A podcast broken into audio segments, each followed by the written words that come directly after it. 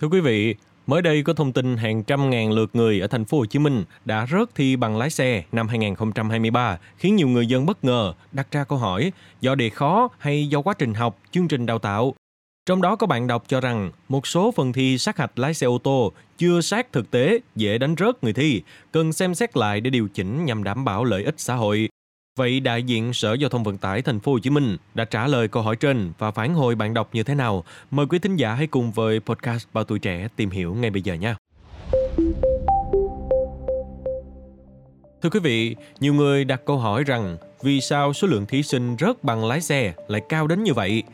Trả lời câu hỏi, ông Bùi Hòa An, Phó Giám đốc Sở Giao thông Vận tải Thành phố Hồ Chí Minh cho biết, tính đến tháng 11 năm 2023, Sở Giao thông Vận tải Thành phố Hồ Chí Minh tổ chức 2.150 kỳ thi sát hạch giấy phép lái xe ô tô và xe máy cho 394.557 thí sinh dự thi. Số lượng thí sinh này chỉ đạt 60,12% so với năm trước. Tuy nhiên, kết quả thi có 274.813 thí sinh đậu và được cấp giấy phép lái xe. Như vậy, có khoảng 120.000 thí sinh bị rớt.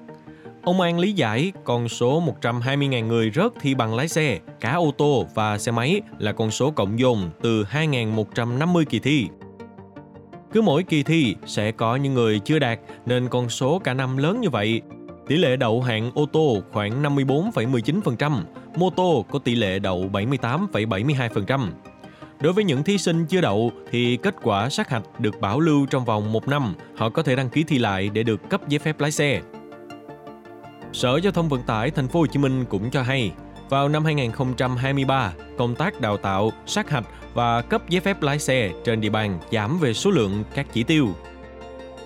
Tuy nhiên, ông An công nhận tỷ lệ và số lượng học viên rớt sát hạch ô tô nhiều so với năm trước là do việc áp dụng thêm nội dung sát hạch lái xe trên phần mềm mô phỏng các tình huống giao thông. Việc thi mô phỏng này còn tồn tại bất cập, nhiều tình huống chưa sát thực tế đi trên đường. Kết quả phụ thuộc vào ý chí của người lập trình phần mềm.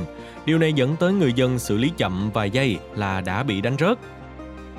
Bên cạnh đó, hiện nay quá trình học lái xe khá dài với nhiều nội dung nhằm nâng cao chất lượng đào tạo. Những học viên tiếp thu không hết, học thiếu nội dung thì kết quả thi sẽ không đạt. Để nâng cao chất lượng đào tạo và tăng tỷ lệ thí sinh đậu sát hạch lái xe trong thời gian tới, ông An cho hay Sở Giao thông Vận tải Thành phố Hồ Chí Minh đã kiến nghị Cục Đường bộ Việt Nam nghiên cứu sớm điều chỉnh và nâng cấp phần mềm thi mô phỏng lái xe ô tô cho sát thực tế. Sở này cũng kiến nghị Bộ Giao thông Vận tải nhiều nội dung nhằm tạo hành lang pháp lý cho các cơ sở đào tạo, trung tâm sát hạch lái xe hoạt động theo đúng quy định pháp luật, đồng thời sớm nghiên cứu ban hành quy chế tổ chức kỳ sát hạch để cấp giấy phép lái xe, quy chế đánh giá, chấm điểm các trung tâm sát hạch lái xe, cơ sở đào tạo lái xe. Ông An khẳng định rằng, thời gian qua, các đơn vị tại thành phố Hồ Chí Minh liên tục triển khai nhiều giải pháp cũng như tăng cường công tác thanh tra, kiểm tra trong lĩnh vực đào tạo, sát hạch, cấp giấy phép lái xe. Chất lượng công tác đào tạo, sát hạch lái xe hiện nay đang từng bước tăng lên. Các cơ sở đào tạo đã chú trọng nhiều hơn đến công tác tổ chức đào tạo lái xe, đúng, đủ nội dung theo quy định. Xin cảm ơn quý thính giả đã lắng nghe show podcast ngày hôm nay. Đừng quên theo dõi để tiếp tục đồng hành với podcast Bảo Tuổi Trẻ trong những số phát sóng lần sau. Xin chào, tạm biệt và hẹn gặp lại.